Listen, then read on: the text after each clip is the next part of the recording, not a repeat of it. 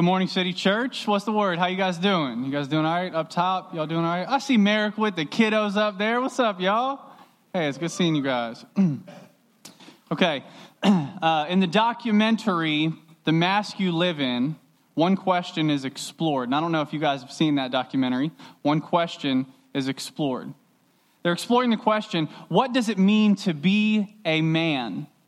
Specifically in America. In this documentary, Joe Ehrmann, former NFL player, author, and speaker, says American masculinity is strictly associated with three things power, economic success, and sexual conquest.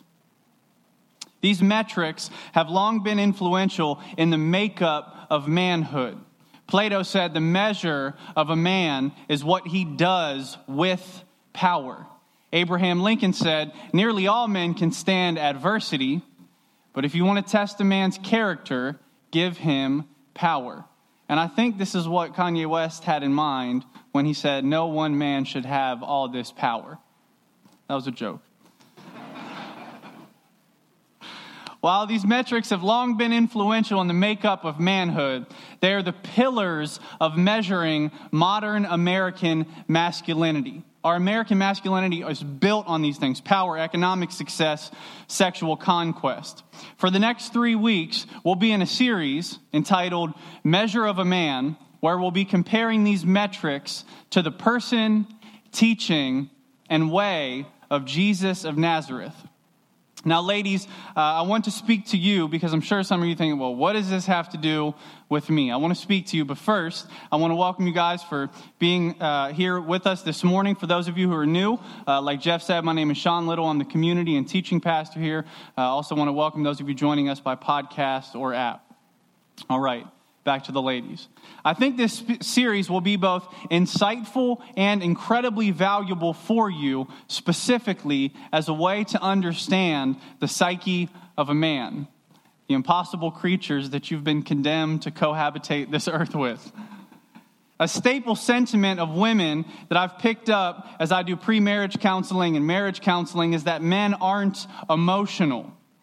Usually, what that means is that men aren't capable of accessing emotions other than anger or communicating about them.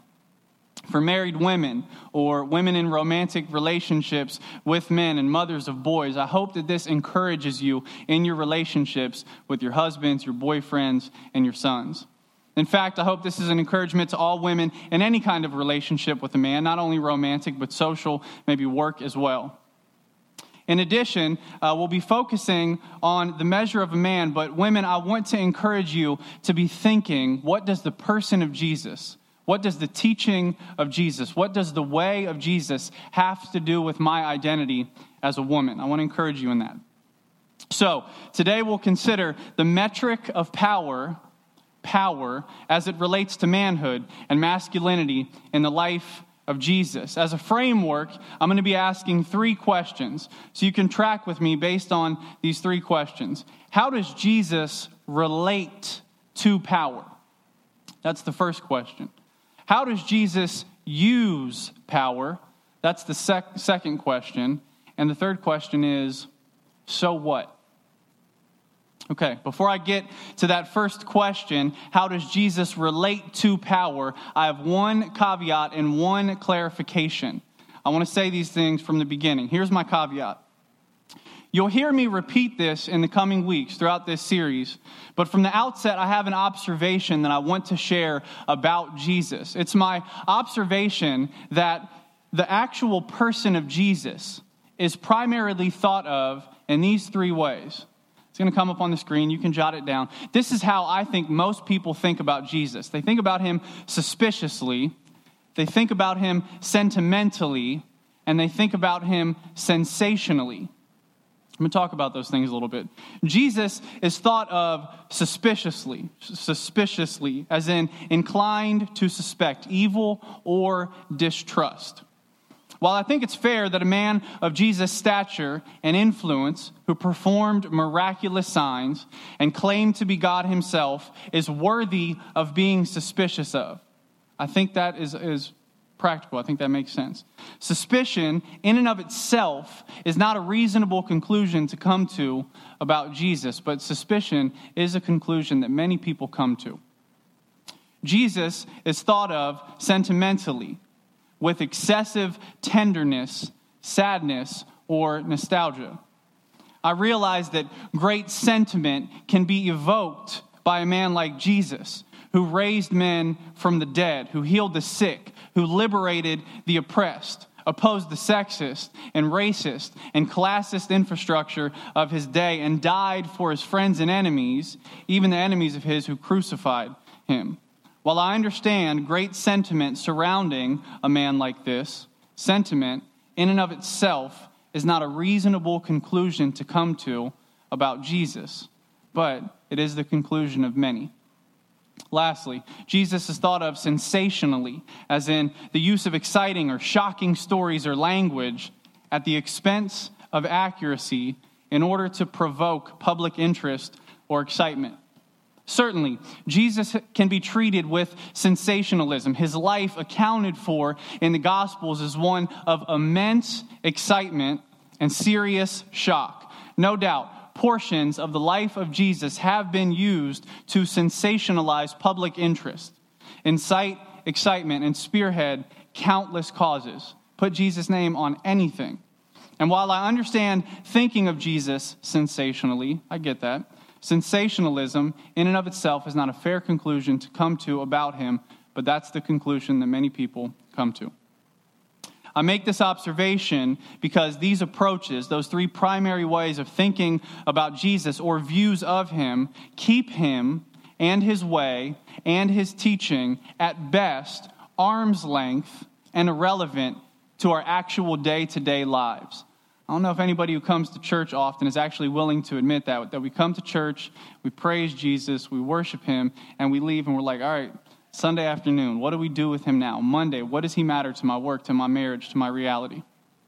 Thinking of Jesus suspiciously, sentimentally, and sensationally are all void of the substance of Jesus' self. And thinking of Him these ways keeps Him from the serious consideration of that substance. So, with that said, my encouragement in this series is to seriously consider Jesus' self. Not in the way of like, God is a boogeyman and you better get serious about him, but thinking about what his life means for your life, what his life means to your understanding of yourself as a man or as a woman to consider how understanding Jesus can help you navigate your circumstances, your real reality, and meaningfully engage in your relationship. So I'm going to conclude my, conclude my caveat by saying this don't disregard him with suspicion, don't discount him with sentiment. And don't diminish him with sensationalism. That's my, that's my caveat. Y'all dig it? All right. Now, a brief clarification. What I'm not doing what I repeat, I am not doing is setting out on a quest of biblical manhood. That is what I am not doing. Is that what I'm doing?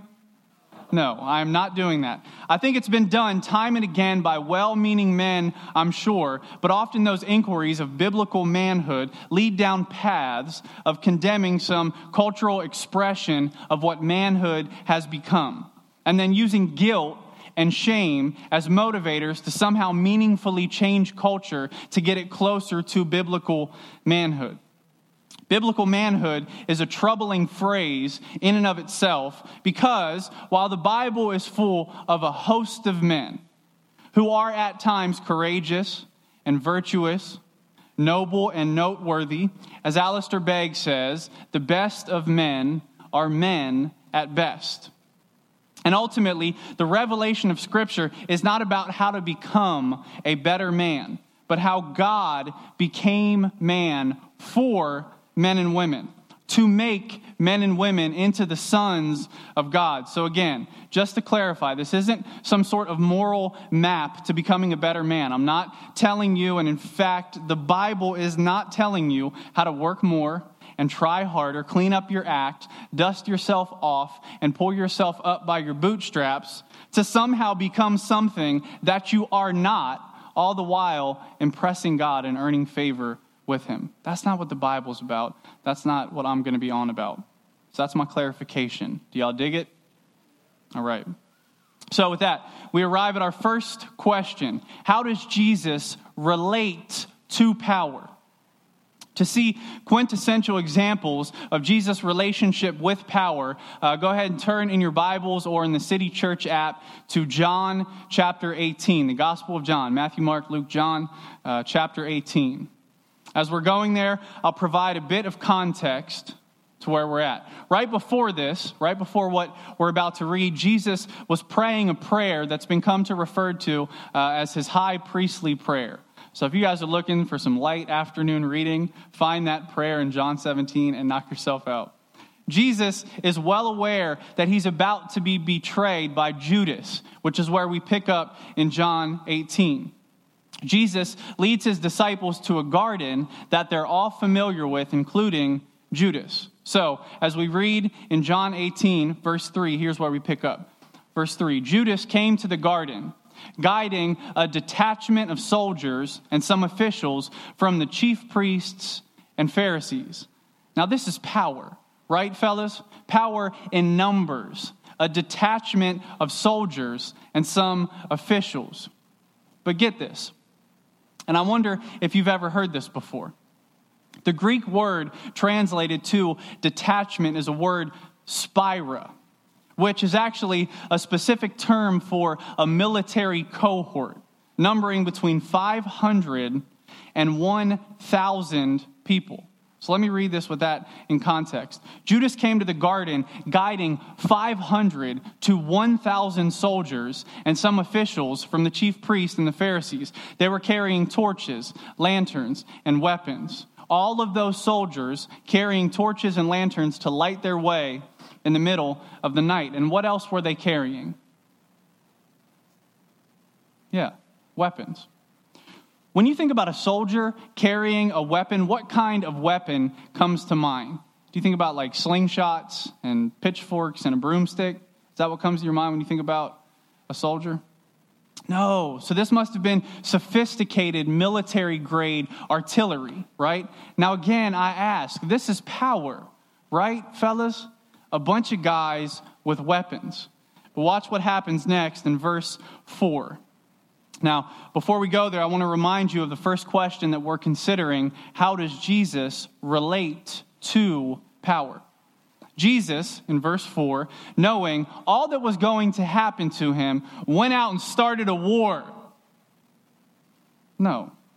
Jesus, knowing all that was going to happen to him, went out and asked them, Who is it you want? Jesus, knowing all that was going to happen to him. We, at this point down the timeline of history, know what happened to Jesus. But Jesus knew what was going to happen to him in the next matter of hours, and he asked, Who is it that you want? Jesus of Nazareth, they replied, I am he, Jesus said. When Jesus said, I am he, they drew back and fell to the ground. Is that odd to anyone? That's incredible. 500 to 1,000 highly trained military professionals equipped with military grade artillery and navigation equipment draw back and fall at the mere word of a single unarmed man. Isn't that interesting? What does it mean? How can it be explained? I'm waiting for an answer because I have no idea. Okay, jokes aside, what does it mean? How can it be explained? Drawing back and falling. And again, I ask, how does Jesus relate to power? Does he engage in combat? Does he fight fire with fire? Is his strategy an eye for an eye? Does he hit his opposition where they least expect it? Does he exploit their weaknesses? Does he art of war? Does he invade, occupy, police, drone, patrol, intimidate, divide and conquer. He does none of the above. How does Jesus relate to power? Do you have any ideas in your mind about an answer to that question? How does Jesus relate to power? Do you have any thoughts? I'm going to say this. John, don't go to it yet. I almost think this is going to be a letdown to you guys when I say this. How does Jesus relate to power? Here's the answer the way Jesus relates to power is by plainly presenting his person. That's his relationship with power. It almost feels like a letdown. Let me say it again. The way Jesus relates to power is by plainly presenting his person. He's not secretive, he's not suspicious. He's not deceptive. He's not cowardly. He's not manipulative. And he's not aggressive. And as a side note, ladies, isn't that what you actually expect of men? To be not those things? Maybe not at this point if you've dated and been with men who fell so incredibly short of this, but initially in your heart and in your quiet convictions, didn't you hope or anticipate or long for a man to be not secretive, not suspicious, not deceptive, not cowardly, not manipulative, and not aggressive. It's because you long for the trueness of what men were made to be. We, men and women alike, were made in the image of God. Jesus, being the visible image of the invisible God, is the man that all men are intended to be. Jesus is the fullness of the form of manhood. Jesus is the peak of personhood. Jesus is the whole of humanity as humanity was intended to be which makes him the exception to every rule of engagement that these soldiers and officials had been trained to anticipate when they went out to him. Their midnight strategy, their numbers, their weapons all indicate that they expected something very different, rather, someone very different than what they got. They certainly expected something other than, I am he. And in my estimation, that's what devastated them. That's what made them draw back and fall down. But why is that? I'm going to I'm going to take some creative license here, all right? I'm not saying anything about any certain group of people. I'm just getting creative. Okay. Why is that? Why did it devastate these men? These are men who enrolled in the military to make careers of combat and conquest to rise through the ranks of war. They value power. They like power. They want power. They want to obtain power and execute power. These are the kind of men who, on the purchased intel of a backstabbing traitor, squatted up with a bunch of one another and by the hundreds went to execute a covert mission to capture and crucify Jesus of Nazareth. Let me remind you who Jesus of Nazareth is, what his reputation was at this point. He's a blue collar, collar carpenter who had turned a famous revolutionary, whose revolution was built on identifying with the social outcast, feeding the hungry, healing the sick, resurrecting the dead, teaching to turn the other cheek when you're struck and to give in response to being taken from, to pray for your enemy, teaching that a God who'd been treated as far away, removed and angry, was actually like a father who, at the sight of his wayward son, grabbed his clothes and ran down the road to embrace his son, kissing him, putting a ring on his finger, and partying in his honor. That's who Jesus taught God was like. Jesus of Nazareth, who in fact ran from the very power that so many men run towards, like when the swelling crowd of 5,000 who he had just fed wanted to make him king by force. And so he ran off into the mountains away from that group of people who wanted to make him king so that he could escape them. And that's what I want you to see that the very essence of Jesus, his gravitas, is devastating to these men.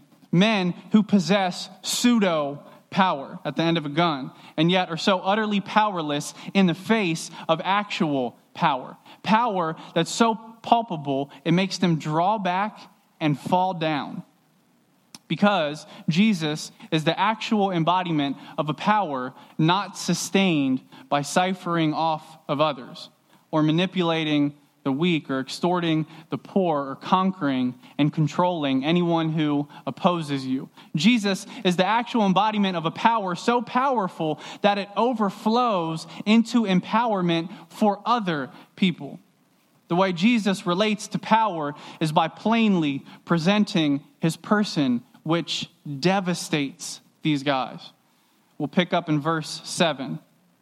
Again, Jesus asked them, Who is it you want? Jesus of Nazareth, they said. Jesus answered, I told you that I am he. If you are looking for me, then let these men go. We can infer that some of the soldiers and officials had captured some of Jesus' disciples, which is why he said, Let these men go, which takes us to verse 9. This happened so that the words he had spoken would be fulfilled. I have not lost one of those that you gave me. Again, do you see how Jesus relates to power? When he's captured, knowing his gruesome end is approaching, he protects his affiliates. He doesn't bring them down with him. His power empowers others. It doesn't destroy the people closest to him like so many powerful men. Verse 10 Then Simon Peter, who had a sword, and you got to love Peter, man. If you're like an A type dude, if you're working out doing push ups and stuff, you can find yourself in Peter. Simon Peter, who had a sword, drew it back and struck the high priest servant, cutting off his right ear. The servant's name was Malchus. Jesus commanded Peter, Put your sword away. Shall I not drink the cup the Father has given me?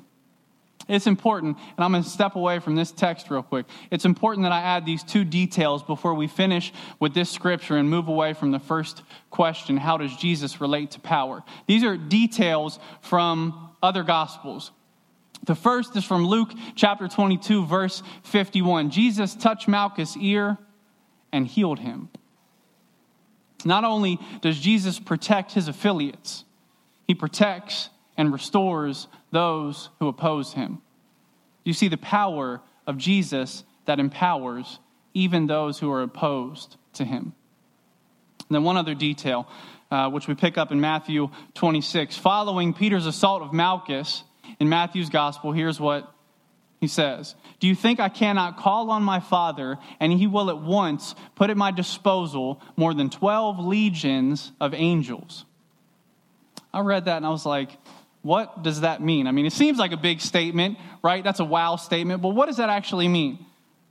But first, think about what's at your disposal. It may be your assets, right? Physical materials and goods, or connections, knowledge, and skills. Do you use that which is at your disposal for your own well being? Do you use it to increase your power, to protect your power? Think about the men in your life, right? Who you respect and revere, who you follow on Twitter and who you retweet. Think about what's at their disposal and how they use what's at their disposal. In comparison, there's one thing that Jesus says is at his disposal it's 12 legions of angels. Let me break this down real quick.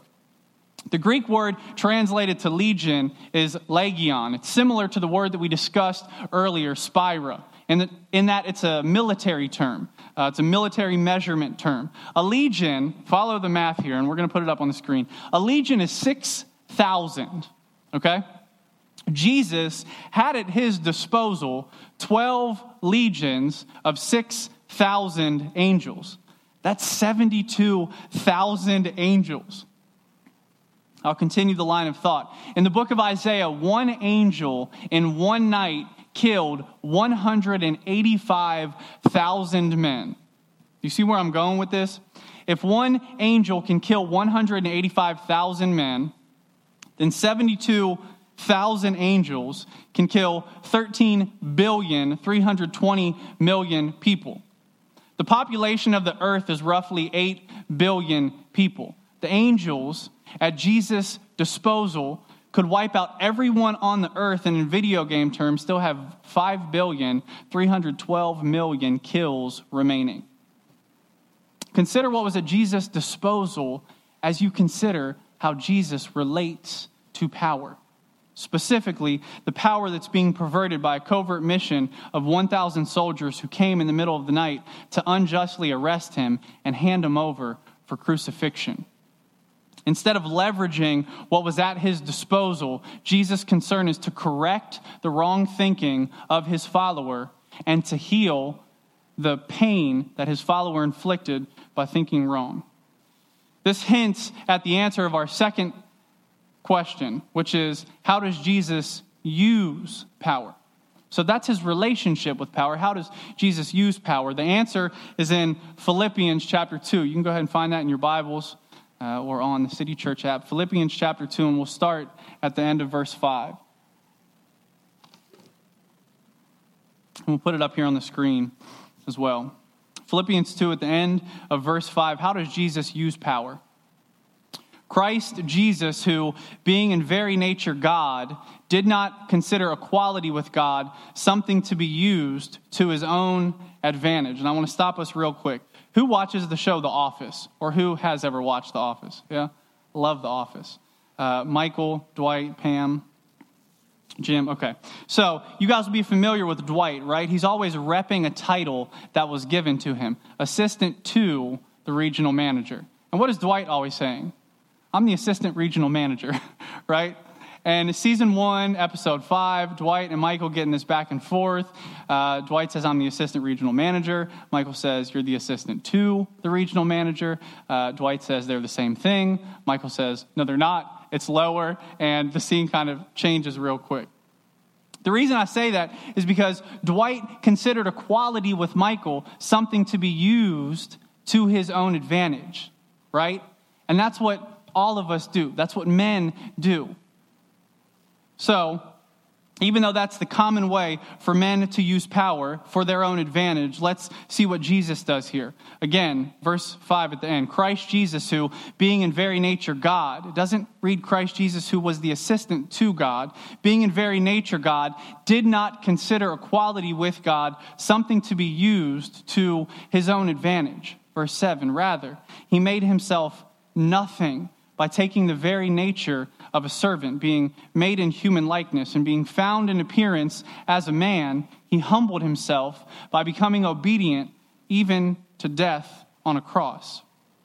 This, my friends, is the reality of the gospel, the good news of the Lord Jesus Christ, that Jesus, the God man, chose the way of servanthood, humility, and death, emptying himself, making himself nothing which may seem like nothing.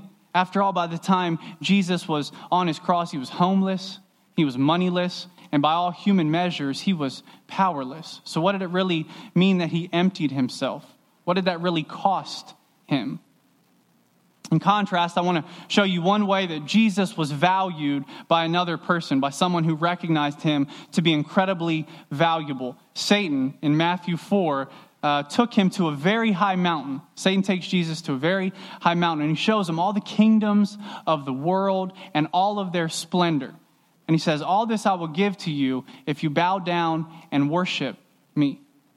That's how valuable Satan perceived Jesus to be. That's what Jesus emptied himself of. He emptied himself of his infinite value, which Satan wagered all of the kingdoms and all of the splendor of the earth on. Jesus emptied himself of all that was at his disposal, like 72,000 angels able to come to his defense. Jesus emptied himself of all of his personal rights, liberties, divine immunity, freedom. Hashtag Independence Day. Hashtag Fourth of July. Hashtag freedom. And this, loved ones, the scripture uh, oh so counterculturally and otherly worldly referred to as the power of God. This emptying of Jesus on the cross is the power of God. 1 Corinthians 1:18 says, "For the message of the cross is foolishness to those who are perishing, but to us who are being saved, it is the power of God." Because of this incredible power, Philippians 2, which we were just reading, picks up at verse 9 and declares, Therefore, because of Jesus' obedience to emptying himself, pouring himself out on the cross, God exalted him to the highest place and gave him the name above every name, that at the name of Jesus, every knee should bow, every tongue should confess. In heaven and on earth and under the earth, and every tongue acknowledge that Jesus Christ is Lord to the glory of God the Father. And while that is a one day reality, for some of us, our knees aren't bowed now, our tongues don't confess that Christ is Lord at this point. And that leads us, I think, to the third and final question, which is a reasonable question to ask. So what? Why does this matter in my life? Does it matter? So what? Well, I'm glad that you asked. If you're here with us uh, this morning and you haven't bowed your knee or confessed that Jesus is your Lord, I, I want to encourage you to think about what you've heard. What a wonderful Savior, what a beautiful Lord Jesus truly is. And in seeing him as such, confess in your heart, uh, quietly with your mouth, loudly with your mouth, even silently, that Jesus is Lord. Be saved, received the gift of eternal life and abundant life here and now that Jesus offers. And then you'll find yourself in the second group of people who I'm talking to now those of us who already believe in Jesus. My encouragement to those of us who believe in Jesus is this Do you see how Jesus relates to power? Do you see how Jesus uses power? Is that how you relate to power if you believe in the Lord Jesus? Is that how you use power if you believe in the Lord Jesus? If not, let me say this. And I, I do feel the need to give uh, this disclaimer because I think so many people, again, use manipulation and guilt as a motivator to change, and that's not what I'm trying to do here. Those things don't produce any actual change, any real change in people's lives. But if you don't relate to power the way that Jesus relates to power, and if you don't use power like Jesus uses power, I do have to ask why? Or rather, why not? Do you see the silliness in believing in a man for eternal life and freedom from eternal condemnation and the forgiveness of your sins, to believe in a man in an eternal sense, and yet here and now, the man has little to no bearing on your actual life, on your day to day life. Do you see the inconsistency in that? I'm not trying to guilt you if you're a believer and that's the place that you find yourself, but do you see the inconsistency in that? Can you imagine what a non believing world looks at us and thinks if we confess faith in that Christ and yet don't align our lives with his person and his way and his teaching? I'll, I'll conclude with this uh, in a fascinating piece published by The Economist. It's an article entitled Men Adrift. The article closes with this quote There are many ways to be a man, but not all of them are equally honorable. Right? This is a secular piece. There are many ways to be a man, but not all of them are equally honorable. By what standard do we measure the way of being a man that is truly honorable? How do we determine the honorable way to be a man? Nietzsche said that the value of a man can only be measured with regard to other men. Right? So, in Nietzsche's mind, we can measure our value based on comparing ourselves to one another. So, men, who are we measuring ourselves against? Specifically, what man in your life are you measuring yourself against as you think about your own identity? What makes you valuable? What makes you powerful? How do you relate to power? How do you use power? And this is the final reminder that I have, my conclusion. We're returning to 1 Corinthians 1 18. For the message of the cross is foolishness to those who are perishing, but to us who are being saved, the cross of the God man who emptied himself of everything and suffered savage beating and a brutal murder is the power of God. That's where God's power is seen. Will you pray with me?